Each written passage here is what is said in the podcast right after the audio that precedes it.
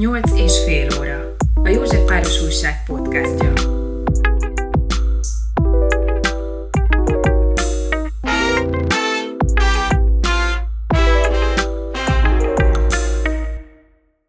Üdvözlöm a 8 és fél óra hallgatóit, én Pálinkás János vagyok.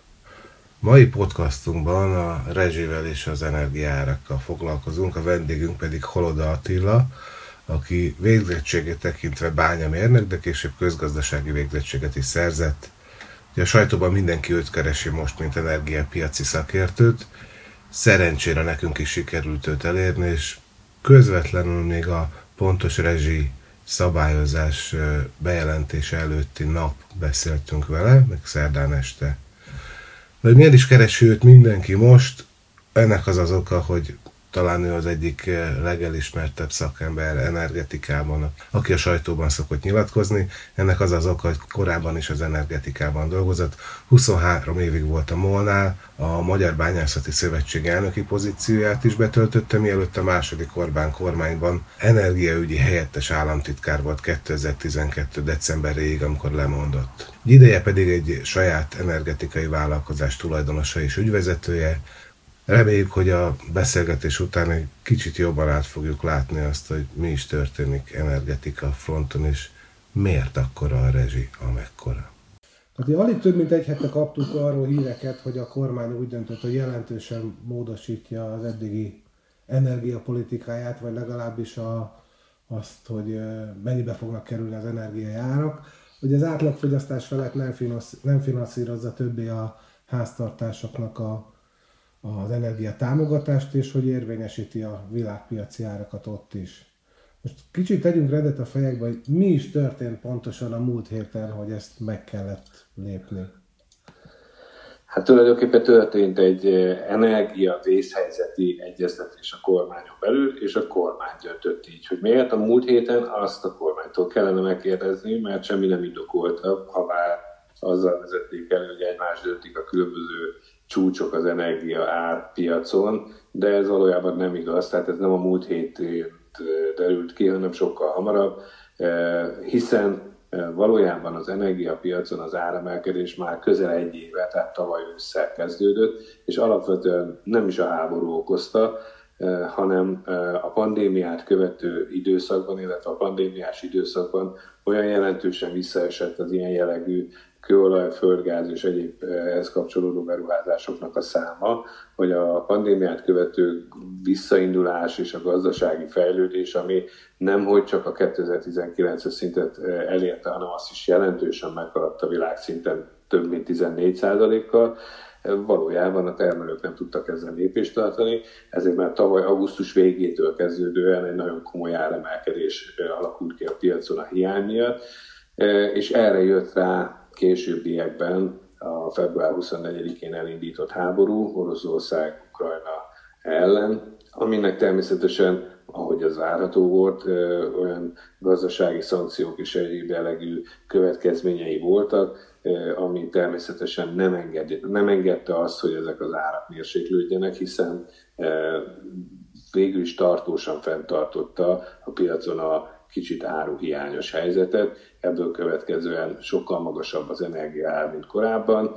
Ezt pontosan tudta a magyar kormány is, hiszen már tavaly november 15-én bevezette például a benzinásapkát, de a rezsicsökkentés esetében valószínű, hogy abban reménykedett, hogy majd normalizálódik ez a helyzet. Ez nem így történt, szerintem hiába reménykedett, mindenki látta előre, hogy ez nem így fog történni, még ha a háború félbe szakadt volna, akkor sem áll vissza egyik pillanatról a másikra az energetikában eh, tapasztalt árhelyzet.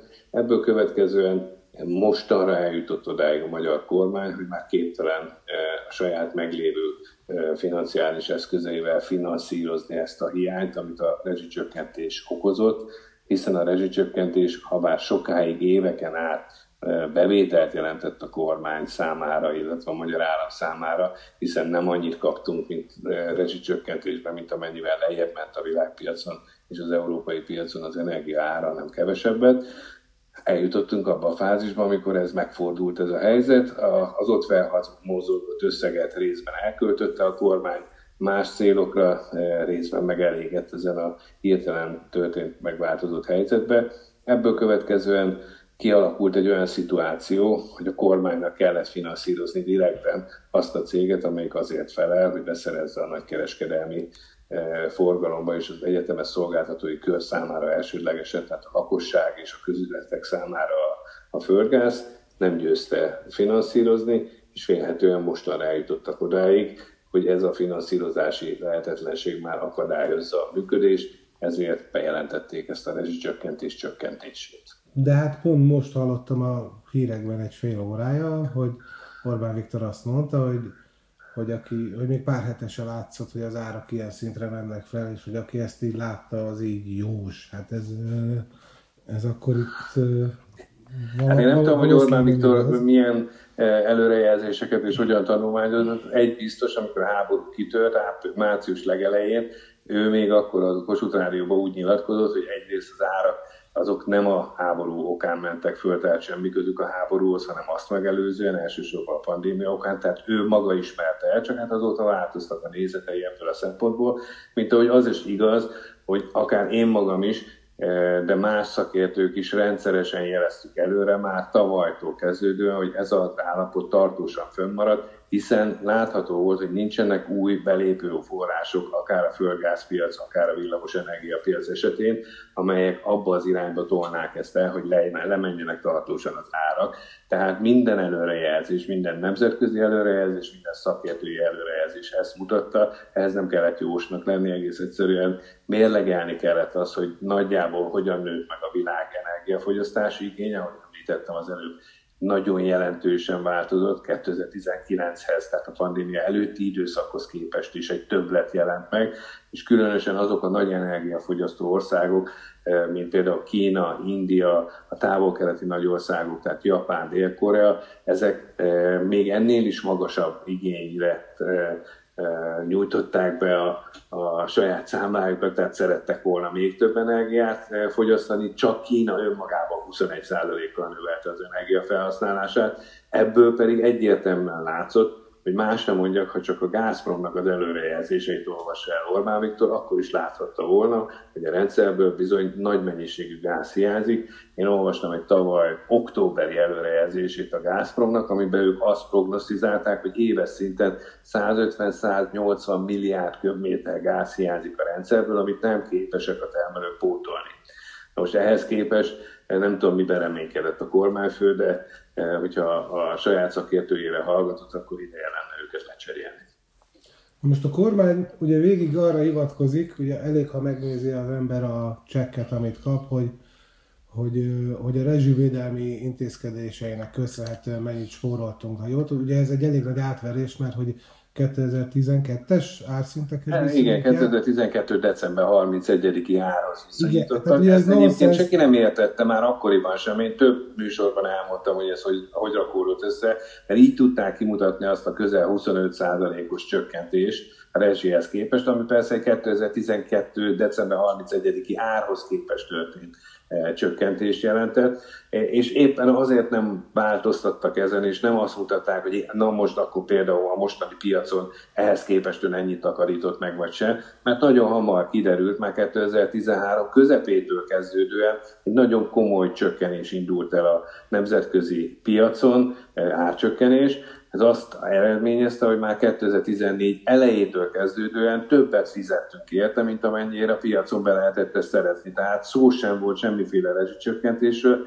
sőt, egészen, hogyha 2020 végéig nézzük, sőt 21 közepéig, akkor bizony addig az időszakig 50-55 százalékkal csökkent az európai piacon például a földgáz ára, ehhez képest kaptunk mi 25 százalékot. Az meg elég furcsán jött volna ki, hogy rezsi csökkentések hívnak valamit, politikailag, ami aztán hamar kiderült volna, hogyha a tényleges árhoz viszonyítanak, hogy nem az. Ezért maradtak ennél a 2012. december 31-i árnál, azt meg azért Isten igazából senki nem gondolhatta komolyan, hogy 10 év alatt nem változik az energia ára világon, vagy legalábbis Magyarországon nem mindenütt folyamatosan változott. Voltak időszakok, amikor sok volt a gáz Európa partjainál, Európában 2018-19-es évet egyenesen úgy jellemeztünk ki szakértők, hogy egyfajta gázlavina ért el a, a kontinenst, és gyakorlatilag a kereskedők válogattak a felajánlott mennyiségekbe. Aztán mondom, a pandémia az bizony megtréfálta ilyen értelemben a teljes világgazdaságot,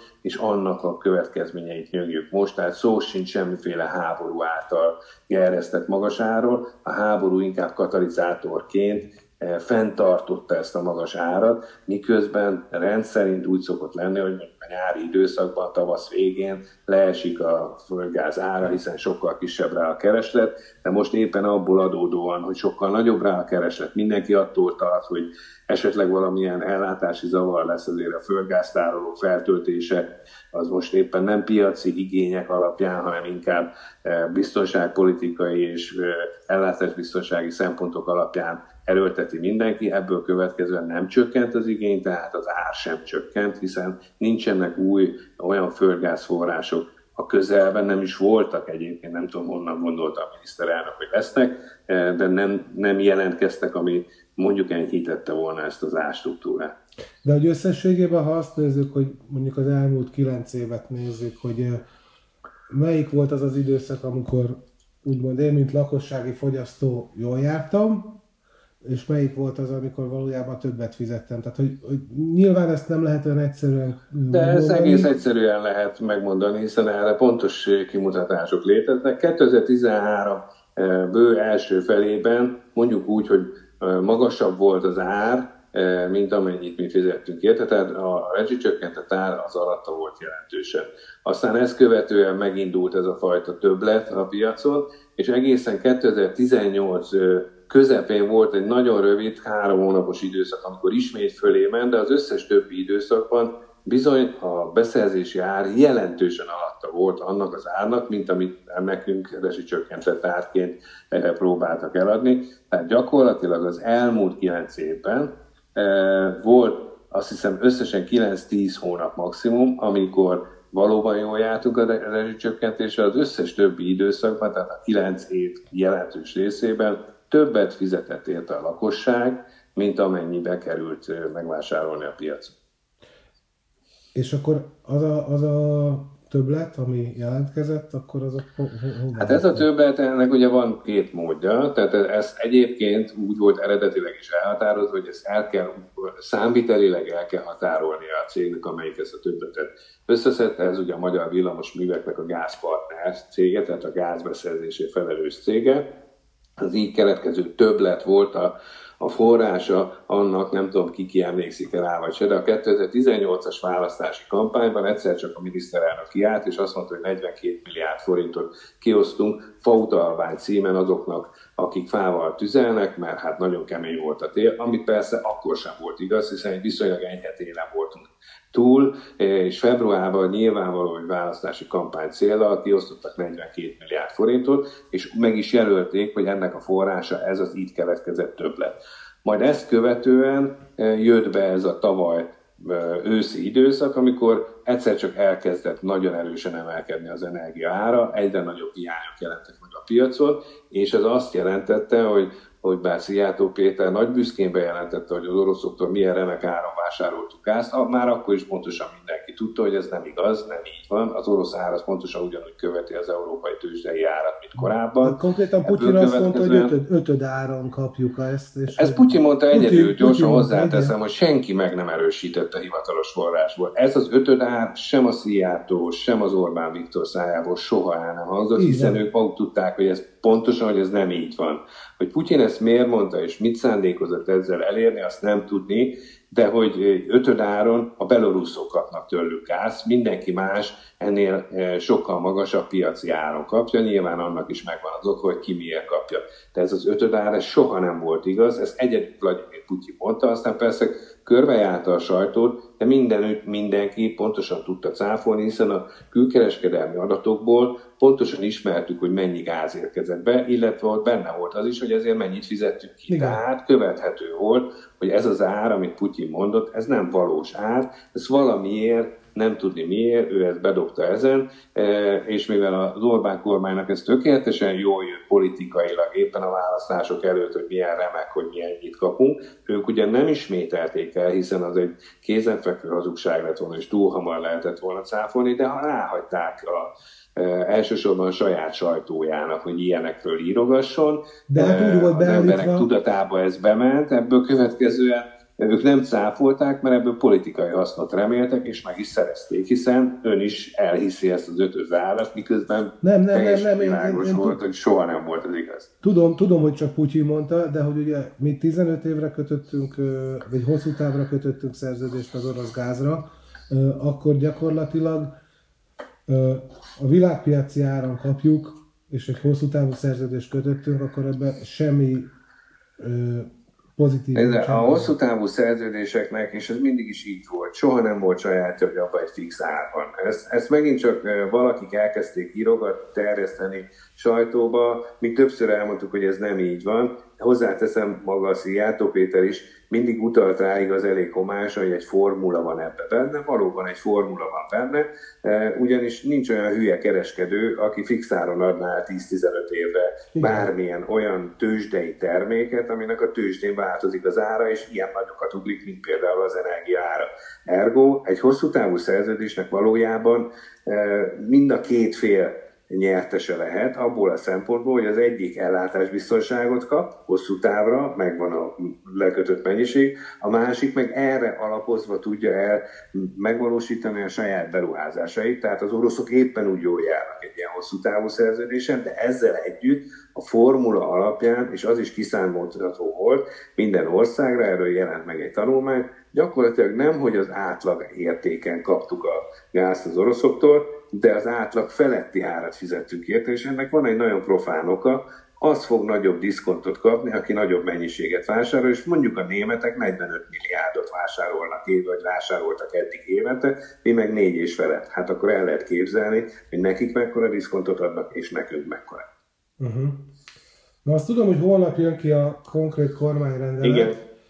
úgyhogy ez, erről most nyilván nem fogom kérdezni, meg, meg senki nem tudja még, Gulyás Gergely maga se tudja még, hogy mennyit fog fizetni, azt mondta, de hogy látható-e bármi abból, hogy miképp fogja érinteni ez a háztartásokat, tehát mennyivel fogja nagyon megdobni a, Hát eh, ahhoz látni kéne tényleg a, a részletszabályokat a mennyivelhez. Ugye itt a, a, a múlt héten bejelentett változásoknál elhangzott a különböző árak is, hogy mennyivel fog ugrani. A dolog érdekessége az, hogy sehol a környéken ilyen magas ár nincs. Tehát még a legmagasabb árakat is nézzük, és átszámítjuk forintba, azok ilyen 180, maximum 200 forintot értek el, mondjuk a földgáznál, miközben rezsi Szilárd kiállt, és azt mondta, hogy 900 forint. Nem tudom, hogy honnan vette ezt az árat, nem tudom, hogy kiadta a kezébe a papírt, amit ő bátran felolvasott minden kritika nélkül, de nagyon fontos tudni azt is például, hogy egyrészt ezek az árak, ezek ezek biztos, hogy módosulni fognak. Másrészt az, hogy pontosan kik azok, akik ebbe beleesnek, ahhoz képest, amit ott a Gulyás Gergely szájából elhangzott, mi szerint meghúzzák ennél a 144 köbméternél, meg a 210 kWh-nál, ami mindenki számára nyilvánvaló, hogy az nem a közép érték. Az egy átlag értéke a fogyasztási helyeknek, de nem a fogyasztóknak, még pláne nem a családoknak szemmel látható, hiszen azóta már szinte mindenki, aki elkezdett számolgatni, kiderítette, vagy csak elővette a számláját, hogy hát én akkor bele fogok esni ebbe a luxus kategóriába, miközben már évek óta éppen csak fűtésre vagy 21 fokra állítom a, a saját fűtésemet, kizár dolog, hogy ez eh, működjön. Az egy rossz számítás volt, és én azt gondolom, legalábbis nagyon bízom benne, hogy ez, ha most holnap, ha megjelennek a részletszabályok, akkor tisztázni fogják ezt az árat is, és az távolról sem lesz olyan magas, mint amit a német Szilárd bemondott. Tisztázni fogják azt is, hogy végül is hol húzzák meg ezt a havi fogyasztási határt, mert szemmel láthatóan ez a 144 köbméter és a 210 kWh az nem felel meg semmiféle átlagértéknek, ha csak nem állnak bele nagyon, mert hát ettől a kormánytól tapasztaltunk már ilyet, beleáll valamiben, ami téves volt, és akkor majd esetleg később módosítja. Ez azt jelenti jelenleg, hogy ha itt ezen a szinten marad, akkor a lakossági fogyasztóknak közel 50%-a, de lehet, hogy még több fog beleesni abba a kategóriába, aki már átcsúszik erre.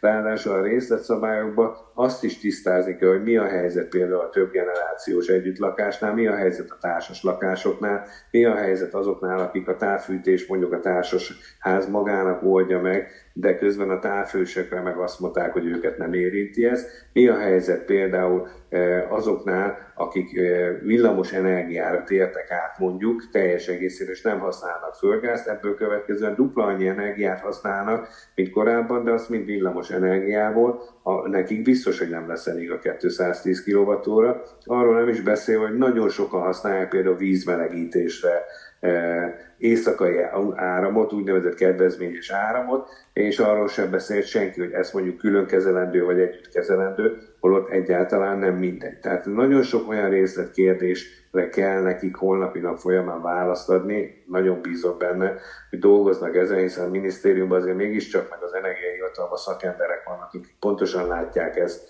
hogy ezt hogyan kellene, vagy lehetne megoldani, és mi mindenre kell tekintettel lenni. Nyilván így is lesz ezer millió kérdés, hiszen mindenkinek a saját helyzete a speciális, és ő arra fog e, választ keresni. Én nagyon bízom benne, hogy sikerül most egy olyan e, jogszabályt alkotni, ami ezekre a érdekes szempontokra is, meg külön, még csak különlegesnek sem mondható feltételekre is oda fog figyelni, és erre is választ fog adni, mert ha nem, akkor az csak tovább fogja eh, fokozni a problémát. Például azt is, hogy akkor most az általánynál mit vesznek figyelembe az elmúlt évi fogyasztást, mert akkor hiába kezd el valaki leértekelve spórolni az energiával, hogyha neki a múlt év után kell fizetni Hiába kezdem most például valaki gyorsan eh, nyílázárót cserélni, vagy kicserélni a lámpáit az összes ledes égőre, mert akkor, ha múlt év alapján fizet, akkor megint nem éri el a hatását. Hát nagyon sok olyan kérdés van, amire választ kell, hogy adjanak, és egyenlőre abból, amit az elmúlt szerdán elmondott a kormányszóvívő, a Gulyás Gergely, meg a német Szilárd, abból gyakorlatilag az derül ki, hogy ez előkészítetlen, kapkodó intézkedés, aminek a pontos részleteit saját maguk nem ismerték, és ahelyett, hogy azt mondták volna, hogy majd kidolgozzuk a későbbiekben a pontos részleteket, furcsa számokkal megbombázták Magyarországot, így most mindenki számolgat, holott azt se tudja, hogy mit kellene számolni, hiszen majd ezután lesz a részletszabályozás eldöntve. Hogy amikor mi fizetünk az energiáért, legyen szó gázról vagy eh, áramról, akkor ott nyilván ugye egyrészt van maga az energiár, plusz Igen. ilyen ráterhelődő egyéb egyéb összegek, tehát adó... Hát a rendszer használati díj, tehát ezt így szoktuk összefoglalni hívni, a rendszer használati díj, tehát maga az, hogy a vezetéken elhozzák a lakosságot, az, hogy rendelkezésre áll ez a vezeték, azon a gázvezetéken vannak különböző kompresszorok, stb. Tehát ez mind-mind magába foglalja ezt, és például a tárolási díjat is, a földgáz tárolási díjat is így vannak ráterelve a stratégiai tároló esetén. Ez Magyarországon, más országokhoz képest ez, ennek az aránya, ez magas? Tehát mi, mi az? Hát ez, ez, ez egy azért érdekes kérdés, mert ez éppen most változott. Mi korábban, hát általában ez ugye feles, felesbe szokott lenni, de amikor az energia nő, akkor azt várná az ember, hogy akkor azon belül az energia ár értéke is mondjuk egy ilyen fix értéken belül csökken. A fix érték abból jön, hogy kiskereskedelmi oldalról van szabályozó, hogy a rezsicsökkentés által az ár, de a belső szerkezete az úgy néz ki, hogy abban van az energia ár, meg van a rendszerhasználati díj, és éppen most július 1-től trükkösen megváltoztatták ezt, méghozzá olyan módon, hogy például a villamos energia esetén a nagyjából a 30 forint körüli értéknek eh, egész kicsi része lett az energiaérték, 5 forint nettóba, 5 forint wattonként, wattóránként, és közel 23-24 forint lett a rendszerhasználati díj, ami azért érdekes, mert miközben a energiaárak emelkedésére hivatkozik a kormány most a, a rezsicsökkentés csökkentésekor, és éppen, hogy az energiaárát csökkenti a belső szerkezet szerint, és ez persze utána az ember elkezd gondolkodni, de miért is lehet és hogyan, és akkor megnézi, hogy ez a belső struktúra, ez mikor és hogyan változott. Volt már egy pár ilyen, előfordult, például amikor e, Mészáros Lőrinc megvásárolta a Mátrai erőművet, és átért arra az oldalra, akik termelik az energiát, akkor érdekes módon az energia ár oldala az lett, az lett a jóval magasabb, és kisebb lett a rendszerhasználati díj, majd utána, amikor eladta az erőművet, akkor már mindjárt nem volt érdekelt abban, akkor viszont megvásárolt gázszolgáltatót és villamosenergia szolgáltatót, tehát a rendszerhasználati díjban megint érdekelt. Ebből következően most visszaváltoztatták, tehát ilyen az arány 5 forint és 25 forint, tehát majdnem ötszörös a különbség az energia ár és a rendszerhasználati díj között, ami azért igazságtalan mondjuk ebből a szempontból, mert pont most, amikor az energiaár nőtt, a rendszerhasználati díjra fordított költségek nem nőttek, mert mitől nőttek igen, volna ekkorát, akkor mégiscsak megcsinálták ezt a belső struktúra átalakítást. Innentől kezdve meg azt mondja az ember, hogy Vajon mi lehetett a motiválója? Hát nagyon úgy néz ki, hogy az Orbán kormány továbbra is a családokkal szemben a saját oligarcháinak és az oligarcha családoknak a megélhetésének a egyre nagyobb mértékében érdekel, és nem figyel oda arra, hogy például a lakosság esetében ez hogyan fog változni, meg hogyan érinti a lakosság. Van még itt egy olyan kérdés, hogy ugye szóval egyrészt beszélünk áramról és meg gázról is, és ugye azt mondják, hogy Paks önmagában ellátja Magyarországot elegendő árammal, de ha jól tudom, hát ez, ennek... így, ez így nem igaz ez a megfogalmazás. Nem? Tehát azért a Paks, akkor tisztázunk. akkor a magyar, magyar villamos energiafogyasztásnak nagyjából 28-30% a importból származik. Tehát Paks már nem látja el. Másrészt a saját energiatermelésünknek körülbelül 46-50%-át adja Paks egy. Viszont hogyha mi az, amit el tud látni Paks, hát a lakossági, lakosság, ugye, bocsánat, igen, lakossági fogyasztás az valóban igaz, és el tudná látni a Paksi atomenergiát. De hogy akkor most mégis ugye azt hallani, hogy eladjuk ezt a, a világpiacon nagyobb áron, mint amennyi, tehát hogy profitot realizál rajta az ország, hogy ez azért kell, mert alapvetően azért Magyarországon a probléma inkább a gáz, mint az áram, és hogy azt a pénzt, amit ott keresünk, azt a gáz ellátás, a gázbeszerzésre fordítjuk, vagy, vagy, vagy ennek is én nem, én, én nem mondom, hogy ilyen, ennyire így direktbe gondolkodnának rajta.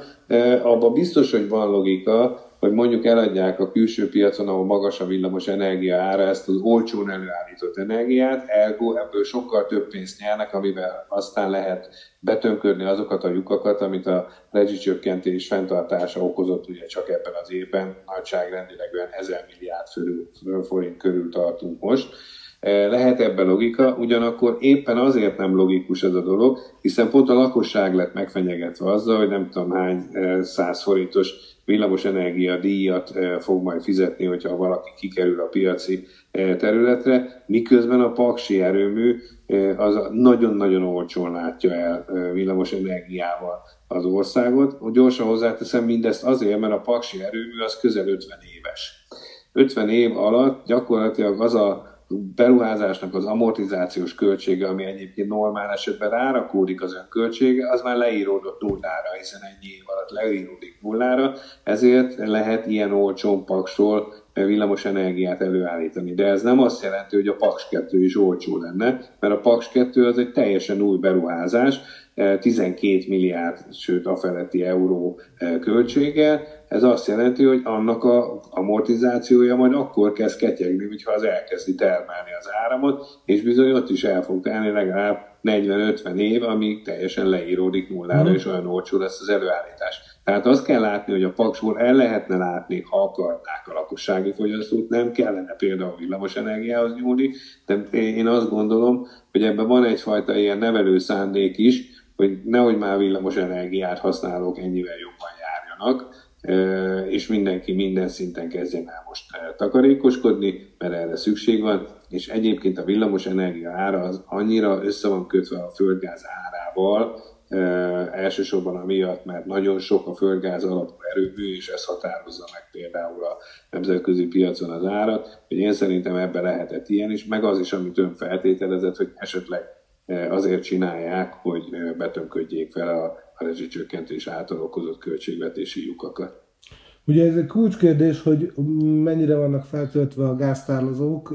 Ugye most az a hír, hogy újraindul mégis az északi áramlat, még hogyha alacsonyabb kapacitással is, de hogy pont ma mondta az EU, hogy nagy az esélye, hogy az oroszok el fogják zárni a gázcsapokat, ilyen zsarolási eszközként.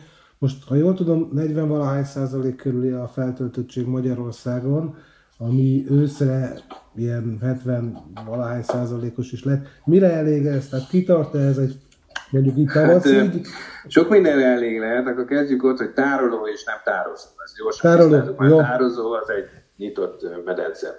A, jelenleg a földgáz tároló feltöltöttsége az Európai Unióban átlagosan 64 százalék.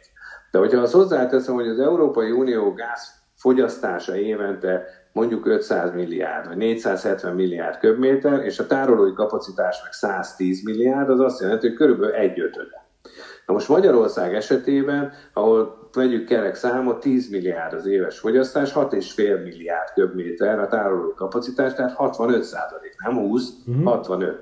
Tehát a magyarországi tárolói kapacitás, ami jelenleg feltöltöttségét tekintve nagyjából 46-47 százalék körül van, és ebbe beletartozik az összes tárolónk, nem csak a kereskedelmi, hanem maga a stratégiai tároló is, ugye a szőregi tároló, ez azt akarja, hogy tárolásba, hogy a mennyiséget nézzük, akkor nem állunk mi azért olyan rosszul, legalábbis az éves fogyasztáshoz képest. Ugyanakkor én mindig hangsúlyozom, hogy minden ország esetében, nem csak Magyarország esetében is, három lábon áll, három pilléren nyugszik az ellátásbiztonság földgázból. Az egyik a hazai termelés, akinek van ilyen, a másik az import, és a harmadik a földgáztároló. Tehát a földgáztárolók nem azért vannak, hogy majd télen csak abból táplálkozunk. Ez pont olyan, mint a spájz, ahol egy csomó mindent betárolunk, de azért naponta eljárunk a boltba kenyeret, felvágott a tejet, krumplit, egyebet venni, és egyébként a spájzból táplálkozunk, de nem csak a spájzból, abból önmagában nem fogunk tudni megélni, ki lehet húzni bizonyos időszakokat, ugye ön is említette, hogy mi van, hogyha az oroszok nem indítják vissza az északi áramlati vezetéket, bár hozzáteszem, az oroszok éppen ma jelentették be szintén Igen, az Európai Unió mindenféle kétség ellenére, hogy ők időben vissza fogják indítani az északi áramlatot, és hogyha azt nézzük, hogy például a török áramlaton is közel két, két és fél hete vagy három hete volt egy hasonló egyhetes leállás, és tényleg visszaindították akkor, amikor ígérték, sőt egy picivel hamarabb is, mert már előtte este beindították, tehát megcsinálták a karbantartást, azt azért jelezték előre, hogy de egyébként az északi áramlaton 60%-ot tudnak csak biztosítani, hivatkozva egy korábbi turbina javítása, ami állítólag a kanadaiak van, de a németek már intézkedtek, hogy kerüljön oda. Az oroszok azt mondták, hogy amíg az a turbina nincs ott, addig ők erre visszaindítják, de a 60%-ra. Na most ugyanakkor azt is látni kell, hogy például magyar földgáz ellátás esetében nem a nyugat-európai ellátás az, ami befolyásolja, vagy döntője annak, hogy mennyi importgáz érkezik az országba, mert hozzánk alapvetően az import nagy része közel 50 százaléka ezen a déli irányból érkezik, tehát Szerbián keresztül, a török áramlaton keresztül, ez most is így van, ha valaki rámegy, akkor láthatja, hogy most éppen 680 ezer köbméter érkezik óránként, de egyébként emellett érkezik Horvátországból is, érkezik Romániából is, érkezik eh, Szlovákiából, és az az úgynevezett északi áramlathoz, vagy mondjuk az nyugat-európai rendszerhez kapcsolódóan érkezik Ausztria felől 430 ezer köbméter. Tehát az kisebb, mint a délről érkező, de egyébként az eleve így is volt betervezve, de hogyha zavar történik ezen, és ez én nem szoktam dicsérni a kormány, de ebből a szempontból talán meg lehet őket dicsérni, hogy már egyeztettek az oroszokkal, hogyha bármi zavar van az északi áramlatnál, akkor az oroszoktól vásárolt 4,5 milliárd köbméter, ami úgy van az, hogy ebből 3,5 milliárd érkezik a déli területről Szerbián keresztül, és 1 milliárd Ausztrián keresztül, akkor lehessen ezt az 1 milliárdot pótolni déli területről, tehát az oroszok növeljék meg egy kicsit a mennyiséget, és azt igazolták vissza, hogy erről lehet szó, de egyelőre még ugye mindenki arról beszél, hogy de mi van, hogyha az északi áramlat mégse úgy indul vissza. Én hiszek az oroszoknak, hogy vissza fogják indítani, már csak azért is, mert az oroszoknak a bevételre legalább annyira szükségük van, mint Európának a gázra. Uh-huh.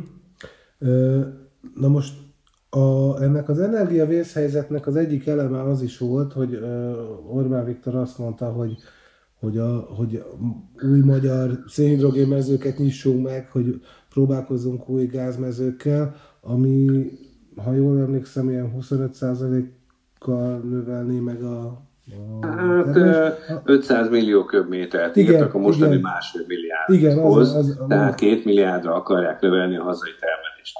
Ez Ennek van, van, van, van bármi alapja? Mert én úgy tudom, hogy Nyilvánvaló, hogy van. Tehát mi magunk is, akik az olaj- és gáziparban dolgozunk, nézegettük ezt. Tehát vannak olyan mezők, amiket, amiknek a termelés beállítását fel lehet gyorsítani, de ez nem úgy történik, hogy akkor holnap mert ez új kutakat kell fúrni, új technológiákat, új vezetékeket kell létrehozni. Na de ez Ezeket sok száz milliárdos. Kell, tehát itt erről szól a dolog, hogy nem holnap utántól akkor fölemeltük 500 millióval, mert ilyen nincs. Ha tudnánk most mindenféle intézkedés nélkül két milliárdot termelni, akkor annyit termelnék. Nem tudunk. Ehhez olyan mezőket kell termelésbe állítani, amelyeknél már megtörténtek esetleg a találatok, tudjuk, hogy ott van, de termelésbe kell állítani. Ehhez gyűjtőállomásokat kell létrehozni, több kutat kell lefúrni, a több kút lefúrásához fúróberendezés kellene, amiből nincsen egyébként Európában sem elég, tehát azért rengeteg olyan problémát vetesz föl, amit kimondva egy politikus szájából az nagyon egyszerűen hangzik, mert kimondta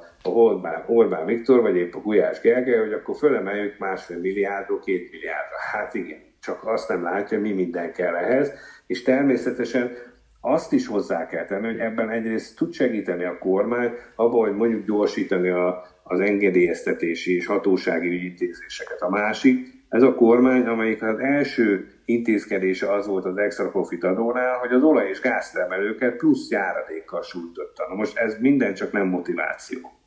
Tehát ezzel nem lehet rávenni a külföldi befektetőket, de a múlt sem arra, hogy akkor légy szíves, most növel a gáztermelést, minek? Hát elvonott tőlem a pénzt. Tehát e, e, e, ehhez a dologhoz is az kell, hogy ezt rendszerbe kell látni, pontosan tudni, hogy mi kell ahhoz, hogy például 500 millióval elkezdjük növelni, és az nem egyik pillanatról fog menni a másikra, hanem akár néhány év alatt. Miközben ez a másfél milliárd egyébként az alap, amit most vagyunk, az meg csökken, mert ezek öreg mezők. Tehát én azt mondom, hogy csak úgy könnyedén a két milliárdot elérni nem lehet. Jól hangzik, de nem lehet. Ugye más országokban nincsen így meghirdetett kormányzati rezsivédelem, csak valamilyen módon támogatják a lakosságot a fogyasztói árakban. Ön is megosztott most a Bröhel intézetnek egy táblázatát a Facebook oldalán, hogy adócsökkentéssel, tehát más módon a rászorulók támogatásával. Direkt kompenzációval. Tehát itt, e... itt ezek, azt kell látni, hogy miközben a magyar kormány egyetlen egy dologként kezelte a a úgymond rezsicsökkentés, és azt hogy csak ő támogatja, ez nem igaz. Mindenütt egyébként Európában támogatták, sőt, jobbat mondok. 1990 óta, tehát a rendszerváltás óta mindig is szabályozott volt a földgázár, mindig. Valamilyen tömbösített rendszerben sávosan fizettünk érte, mindig is, tehát nem volt olyan, hogy bármelyik lakossági réteget kidobták volna a szabadpiacon. A szabadpiac az ugyanis egy teljesen más dolog, ott ipari szereplők határozzák meg az ő kereslet kínálatuk az árviszonyokat, és nem a lakosság. Tehát ez egyrészt ezt nem is tudta volna elviselni a magyar lakosság, már csak a jövedelem szint miatt sem. Tehát, amikor arról beszélünk, hogy máshol hogy támogatják, akkor ebben a táblázatban, amit én megosztottam, látszik, hogy millió és ezer változat van, de speciál az, hogy most a kiskereskedelem torkán lenyomjuk azt, hogy leszabályoztuk az állat, és ennyire adhatod, ez egy szocialista tempó, annak idején volt az, az árhivatal csinált ilyeneket, és hogy mennyire igaz ez, abból is látszik, hogy például a benzinársapka, amelyikből a magyar állam az égvilágon semmi részesedést és veszteséget nem könyvel el, kizárólag rátolta a nagykereskedőre, meg a kiskereskedőre, hogy neked most veszteséged van. Értem. Egyébként a benzinár stopp az ön szerint meddig, meddig mit gondol, meddig tartható fent? Amíg ez olyan nagy, nagy zavarokat nem fog okozni, aminek most azért már látjuk a jeleit. A kis benzinkutak már nem most, amikor a MOL elkezdte korlátozni, jóval korábban korlátozták 10-20 literbe, volt ahol két litert adtak, vagy hármat.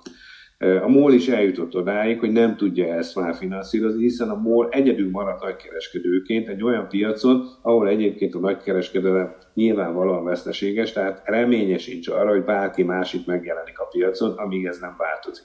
A kiskereskedők meg egy jelentős része abban reménykedett, hogy ez az időszak, ugye már tavaly november óta tart, ez sokkal hamarabb véget ér. Már vannak olyan benzinkutak, amelyek bezártak, vannak olyan benzinkút tulajdonló kárték, amelyeknek nem egy kútja van, hanem három-négy, mindent beszállta. Egyszerűen nem képes már fenntartani, hiszen ezek jelenleg veszteséget termelnek. Uh-huh. Nem tudják kitermelni a saját dolgozóiknak a bérét, a villanynak a bérét, stb. És ráadásul ők is emelt villamos energiát fizetnek. Vagy ha fűtenek, emelt gázdíjat fizetnek már egy jó ideje, és még a veszteségük még tovább, még tovább, még tovább, ugyan az állam ígért nekik valamilyen támogatást, amit 20 forintba húzott meg, de aztán kiderült, hogy ez csak a tavalyi hasonló időszak 80%-ára érvényes, már mennyiségét tekintve, tehát az nem is 20, hanem 16. és egyébként a tavalyi időszakhoz képest nőtt a mennyiség, az elfogyasztott mennyiség, amiből kiállt jól egyedül a magyar kormány, ugyanis a jövedéki adó bevételből csak az elmúlt időszakban éveleje óta nagyjából 36-40 milliárd forint többlete van ahhoz képest, mint mondjuk tavaly volt hasonló időszakban. Plusz még erre rájön a 27%-os áfa. Tehát valójában a magyar kormány miközben nagyon gondoskodóként lép föl, másnak a nemesebb szelmével ütögeti azt a csípős növényt, és saját maga nem vállal benne részesedést, még csak olyat se, hogy esetleg megpróbálja észszerűen kompenzálni ezeket a e, tulajdonosokat, hogy ne csak ők nyeljék ezt le, mert egy ideig ezt lehet bírni, ha valaki erre tette föl az életét, akkor megpróbálja ezt túlélni ezt az időszakot, akár úgy is, hogy veszteségbe megy, de el fog fogyni ez. És hogyha a magyar kormány azt gondolja, hogy ugyanolyan helyzetben vannak ezek a kiskereskedők, mint mondjuk ő, aki bármikor tud a nemzetközi piacról fölvenni hitelt, vagy kibocsátani kötvényt, egy kiskereskedő ezt nem tudja megtenni. Ugye a Fidesz a választási kampány során azzal támadta az ellenzéket, hogyha hatalomra kerülne, akkor eltörli a rezsicsökkentést. Most ugye az ez, a leg... Ezt mondta a Fidesz, holott ilyet soha nem mondott egyetlen egy alkalommal se, egyetlen egy ellenzéki felelős vezető sem. Én magam, aki az ellenzéknek a energetikai kabinettjét vezettem, és én írtam a programot, abban is benne van, hogy nem erről van szó. Egy igazságosabb rendszert kell létrehozni. És ezt, ezt akartam kérdezni, hogy, hogy ön, mint a ellenzéki kampány energiapolitikai szakértője, hogyha kormányváltás lett volna, akkor mondjuk ön mit tett volna, vagy mi, mit javasolt volna a politikai döntéshozóknak, hogy ö, érdemes tenni ebben a helyzetben? Hát mindenképpen az, hogy egyrészt azonnal meg kellett volna szüntetni azt a fajta rezsicsökkentést, ami jelenleg van, hogy mindenkinek egyformán jár, és sávos rendszert kialakítani, hogy azok a nagy fogyasztók, akik nem hogy nem, hogy problémát nem okoz nekik, hogy mennyit fogyasztanak a, a budai világba és a úszómedencék fűtésébe, hanem nem is tudják, hogy mennyit fogyasztanak, azok egy jóval magasabb kategóriában, magasabb ö, ö, árkategóriába kerülnek, míg azok a fogyasztók, akik évente mondjuk 400-500 köbmétert használnak összesen gáz, alig-alig éppen csak megfőzik rajta a kis leveskéjük, ő nekik meg még akár egy csökkentés is elérhető lett volna, hiszen egy ilyen rendszer az teljes rendszerként tekintve elosztható igazságosan. A lényeg az, hogy ez az eddigi rezsicsökkentési rendszer az se nem igazságos, se nem méltányos, nem igazságos, mert miközben az egyenlőséget hirdeti, az egyenlőség az azért nem jó, mert mindenkinek más a kiindulási alapja. Ebből következően e, gyakorlatilag szembe ment az Európai Unió energiapolitikájával, amelyik azt mondta ki, hogy egyenlő esélyeket kell adni a fogyasztóknak a megfizethető és stabilan hozzáférhető energiához. És nem azt mondta ki, hogy egyenlő árakat kell, mert nyilvánvaló, hogy aki milliárdokon, milliárdos vagyonnal rendelkezik, meg milliókat keres havonta, annak egészen más kifizetni akár egy 150-200-300 ezer forintos gázszámlát, mint akinek van egy minimál nyugdíja, vagy éppen 28 ezer forintból, vagy 47 ezerből kell megélni, és neki kell kifizetni mondjuk egy 30 ezer számát. Nem tudja kifizetni. Hát, uh... És azt kellett volna nézni, hogy mekkora terhet jelent a magyar családoknak, és azt szerint leosztani. Volt erre elképzelés már korábban, én mikor helyettes államtitkár voltam, akkor én leraktam az asztalra egy ezzel kapcsolatos átalakítási dolgot. Azt mondták, hogy hogy képzelem én azt, hogy bárkinek is nőjön a a rezsie. Hát így képzeltem, hogy igenis, aki gazdag, az fizessen többet érte, mert megteheti, ráadásul nem is érdekli, hogy mennyit fizet. Gulyás Gergely ma nyilatkozta azt, hogy ő már két hete takarékoskodik, de nem aggódik amiatt, ja, láttam, hogy igen. nem aggódik amiatt, hogy ki tudja majd fizetni. Valószínűleg ki, ki fog Hát az 5 milliós fizetéséből ki, ki tudja fizetni, igen. Szám, mire számíthatunk egyrészt, hogy lesz-e ez még most így nehezebb? Most azon kívül, hogy nyilván a, a megemelt áraknak köszönhetően azért a fogy, nehezebb lesz a, a háztartásoknak, de hogy lesz-e itt még nagyobb káosz a, a, az energiapiacon, illetve számíthatunk-e arra, hogy visszatér még az olcsóbb energia korszaka, vagy már erre tartósan be kell rendezkednünk? Hát sajnos azt kell mondjam, hogy az olcsó energia korszaka véget ért. Nincs ilyen. Különösen azért nem, mert közben azért elindult egy mondjuk úgy, hogy a klímapolitikai célok megvalósítása érdekében egyfajta át, átalakítása az energetikai rendszernek, és bizony ez azzal is járt, hogy, hogy a, az a korábban megszokott olcsó energia az már nem áll rendelkezésre, nem azért, mert elfogy a kőolaj vagy a földgáz félreértés ne essék, több száz évre elegendő tartalékok vannak csak a most ismert készletekből, hanem azért, mert egész egyszerűen meghaladja a világ elsősorban a CO2 kibocsátás miatt ezt az időszakot, át kell alakítani a saját energetikai rendszerünket, kevesebb energiát kell fogyasztani úgy, hogy lehetőleg a komfort érzetünk ne változzon, ebből következően nem, olcs, nem az olcsó energiát kellene szem előtt tartani bárkinek is, hanem az, hogy kevesebbet fogyasszon az energiából, mert akkor lehet igazából megtakarítani eh, energiára szánt rezsiköltséget a családnak. Azon kell eh, nekünk mindannyiunknak dolgozni, hogy hatékonyabb felhasználással, nem az udvart és az utcát fűtve, jól szigetelt lakásokban korszerű eszközökkel fűtsenek az emberek, amelyeknek sokkal jobb az energetikai hatásuk, amit az eddig használtaknak.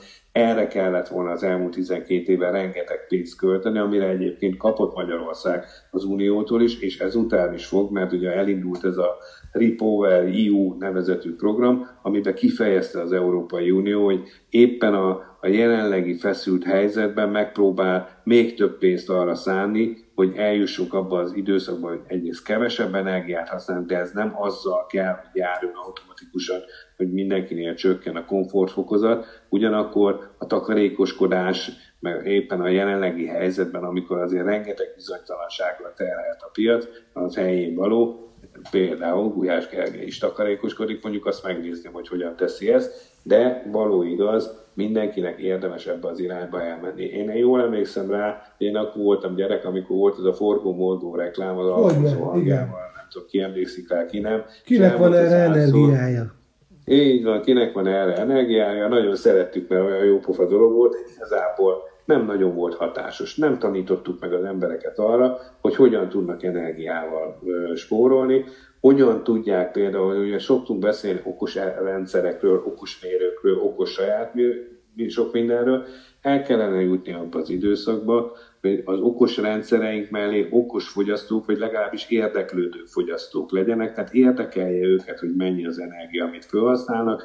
Ha valahol felfedeznek eh, bármifajta energia pocséklás és nem hatékony, felhasználás, akkor ott tudjanak lépni, de ehhez pénzügyi keretre van szükség, és a jelenlegi lakosságnak ilyenre nincs, tehát az Uniótól, a magyar kormánytól erre kellett volna nagyon sok pénzt fordítani, nem arra, amire elköltöttük az elmúlt 12 évben több ezer milliárd forintot. Nagyon szépen köszönöm a beszélgetést.